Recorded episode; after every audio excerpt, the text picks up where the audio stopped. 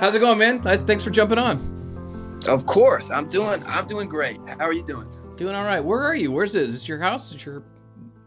This is my friend's house here in LA, and yeah, I'm enjoying the sunshine. Cool. What part of LA? I'm in Toluca Lake, right next to Burbank. Where about are you? You know, that's a great question. I think I'm in the hills. Of course you are. Yeah. I'm in the hills. No worries, guys. Just in the hills. But that's cool. It's not too far from me. I'm guessing that's like Laurel Canyon, up in that area that you're in. Probably. I think that sounds right-ish. Yeah. It's honestly, it's a weird maze up there anyway. You just keep seeing Mulholland everywhere. And you're like, I'd swear Mulholland's that way. How is it this way as well? Dude, and the roads are like this thin. Like you drive and there's no, even a smart car. It's like, I don't know how they were even constructed that way, or like how people are comfortable driving in that. I wouldn't even ride a scooter in that road. Like, it's so scary. Yeah, I don't think they were constructed that way. I think it's just all really mudslides that have just turned into permanent roads at this point, right? Right on. Yeah. How are you? Are you driving yourself around here? What's that like? Well, just usually, like, if I come here for a week, I'll drive from Vegas. But if I'm here for like 1 or 2 days, I just fly in. So I just Uber. But Ubers are just so expensive, so it's so annoying. Is there a lot of honking, a lot of road rage going on for you? You know, definitely more than I'm used to. So it's like sometimes I've been in Ubers that just slam on the brakes and like, bah, bah, bah, and it's like, oh gosh, like I just try and stay quiet in the back. I don't want to be that mom that's like, get out of the road, you idiot. So, when did you get here? How long ago I've been here since yesterday. I'm just coming in just for a couple sessions and... Yeah. Yeah, just a quick little LA trip. Wow. So do you fly into Burbank then, or LAX? If there's a cheaper flight on Burbank, like a cheapish one, then I do Burbank for sure. Game changer. I am not an LAX fan. I will tell you that. No. And any friends who say, can you come pick me up at LAX? Or they say, can you come pick me up at the airport? Which airport? Burbank, yes. LAX? No, I will make an excuse. You just can't go there, or else it's going to be like a multiple hour trip. And I'm not that close of friends with anybody to want to do that. Hey, you're born in Seattle, right? Where about in Seattle were you born? Yeah, it's like 45 minutes northeast of Seattle. It's called Monroe, a town called Monroe. No kidding. Okay. I grew up in Auburn, so I'm not too far. I mean, that's actually pretty far, but still, considering the size of the world, that's pretty close. So yeah, it's like an hour and a half. And I used to dive. I did dive in high school, and I dove in Federal Way, so it's like close area. Yeah, right up on the hill there. That's cool, man. It's nice to see like Seattle people making it.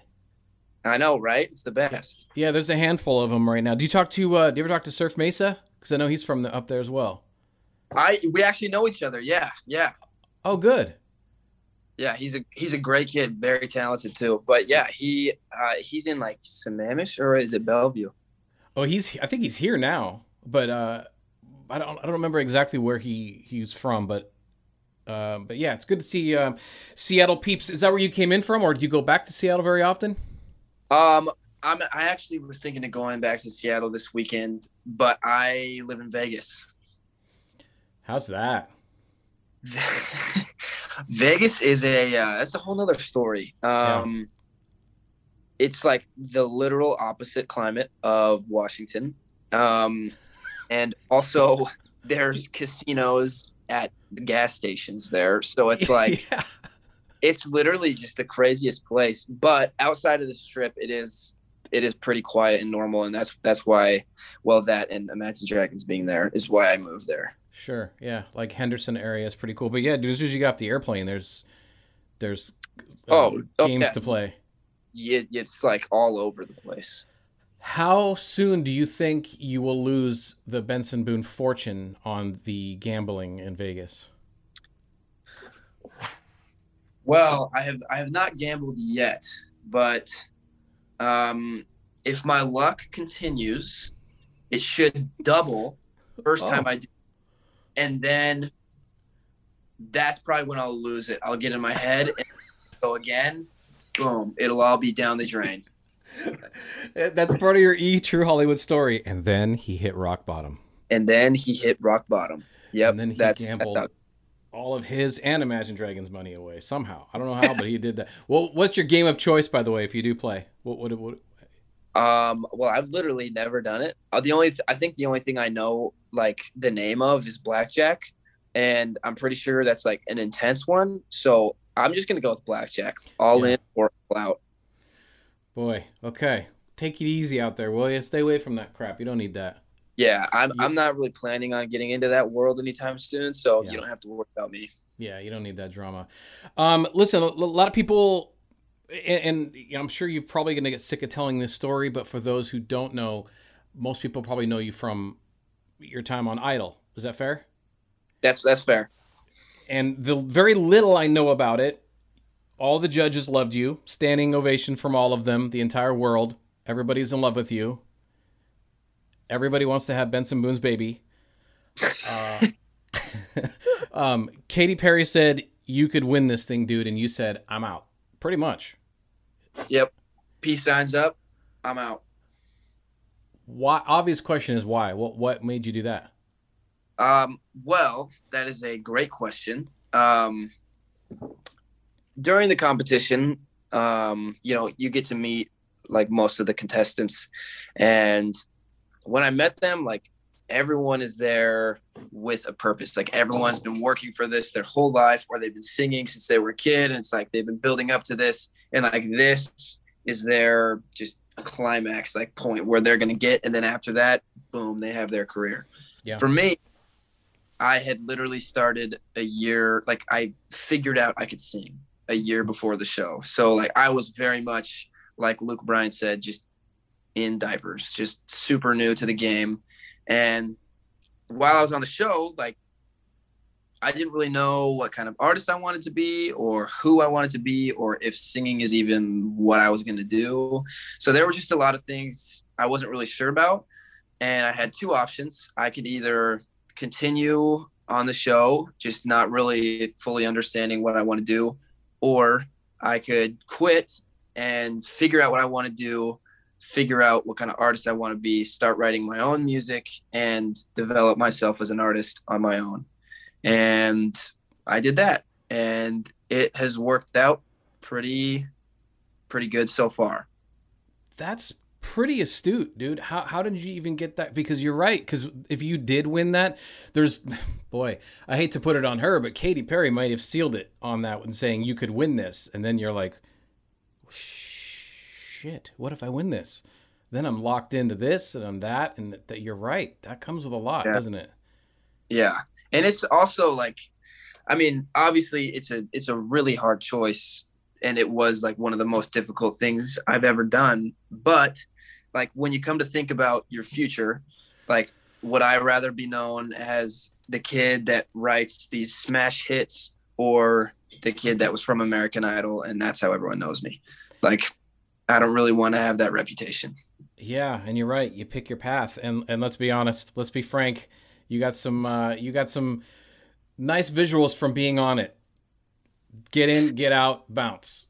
Get in, get out, take what I got, boom. Just like blackjack. It's almost mysterious, isn't it? It's like, hey, what happened to that one guy? Who? Yeah. And it's like the way it happened. Like, I was just in for one episode. Boom. That's it. There was nothing else. Yeah. Boy, what a story. That's actually cool. Good for you, man. And I don't mean that condescendingly, but that's a big realization. Did somebody else help you with that? Is somebody kind of was in your ear about it? That was more of my choice. And just something like I usually, and like things like that, like since I was a kid, I would just always want to do whatever's right in front of me.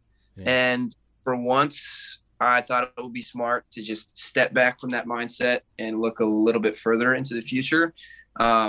So I can tell you that is not what I'm usually like. I'm usually just like, boom, I'm getting that. I'm doing it. It's done. Like right in front of me, I'm going for it. Yeah. So like, I'm not like in any way this wise young kid. I'm just like, I just thought about it just for once. Well, I like it. Good decision. I mean, who the hell am I? But from the outside looking in, it seems like a really good one. And you mentioned Dan from Imagine Dragons, by the way, one of our favorite artists on our station.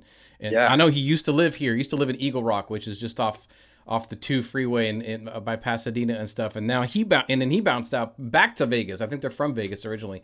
Yeah. What's the connection with these guys? How did that whole thing happen? This guy slide into your DMs like a creepy old man, or what? Like a creepy old man. Yeah. Actually, it was very like shortly after I quit the show. And I don't know if that was word getting out or if it was like just him reaching out when he did. But he DM'd me and said he really liked, you know, my style and my voice, and he wanted to write with me.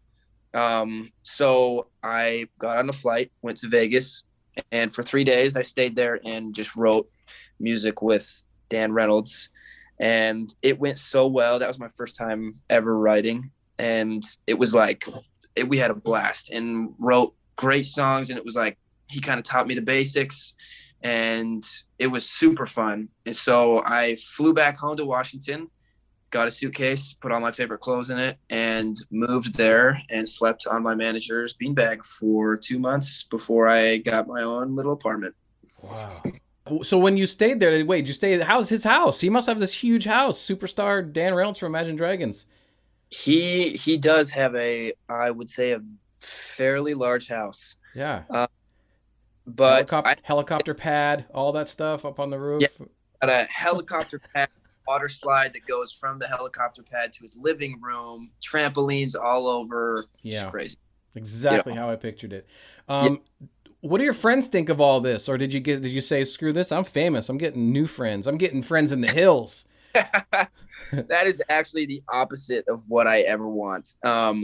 But I think personally, I have like some of the coolest friends ever.